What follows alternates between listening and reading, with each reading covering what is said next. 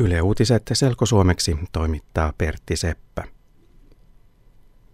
Poliisi on kertonut lisää tietoja Oriveden kouluampumisesta. Perjantaina mies ampui Oriveden yhteiskoululla, mutta kukaan ei loukkaantunut. Poliisi kertoo nyt, että koulu sai varoituksen ampujasta vähän ennen kuin ampuja tuli koululle. Varoituksen takia koulu ehti reagoida tilanteeseen. Koulussa kuulutettiin, että oppilaiden täytyy mennä luokkiin ja että ovet täytyy panna kiinni. Poliisi kertoo, että koulu sai varoituksen puhelimella. Yksi koulun oppilaista oli ampujan entinen tyttöystävä. Poliisi on kertonut, että mies ei hyväksynyt sitä, että suhde on loppunut. Vähän ennen kouluampumista mies ampui entisen tyttöystävänsä isää, mutta isä ei loukkaantunut pahasti.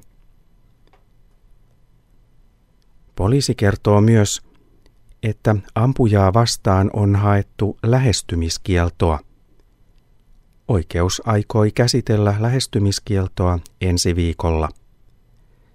Lähestymiskiellon avulla yritetään tavallisesti estää väkivaltaa niin, että ihmistä kielletään menemästä liian lähelle jotain toista ihmistä. EU-komission puheenjohtaja José Manuel Barroso on vierailulla Helsingissä. Barroso on tavannut lauantaina pääministeri Jyrki Kataisen ja presidentti Sauli Niinistön. Barroso ja Katainen keskustelivat ajankohtaisista EU-asioista, esimerkiksi Euroopan unionin taloudesta.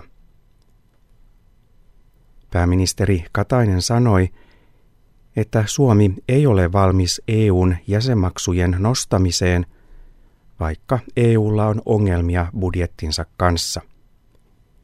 Suomi ei kannata EU:n budjetin kasvattamista. Illalla komission puheenjohtaja Barroso on mukana komissaari Olli Reenin 50-vuotis syntymäpäiväjuhlilla Helsingissä. Tänään vietetään eri puolilla maailmaa Earth Hour-tapahtumaa. Tapahtumaa vietetään ympäristön hyväksi.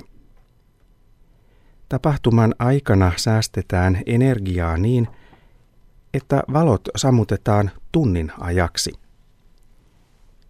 Valot sammuvat eri maissa, kun kello on 20.30 paikallista aikaa.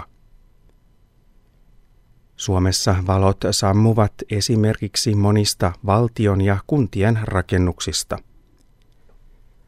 Myös monet kodit osallistuvat tapahtumaan.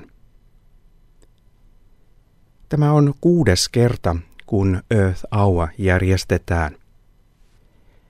Tapahtuma on maailmalla suosittu, koska ihmiset haluavat tehdä jotain luonnon puolesta. Ensi yö on kylmä. Lauantain ja sunnuntain välisenä yönä pakkasta on koko maassa. Etelä-Suomessa pakkasta on jopa 15 astetta ja Pohjois-Suomessa pakkasta on yli 20 astetta. Sunnuntain ja maanantain välisenä yönä sataa lunta. Lunta voi sataa Etelä-Suomessa paljon ja maanantai-aamun työmatkaan kannattaa varata paljon aikaa. Sitä ennen voi vielä viettää viikonloppua myös kauniissa säässä, koska sunnuntai alkaa melko aurinkoisena.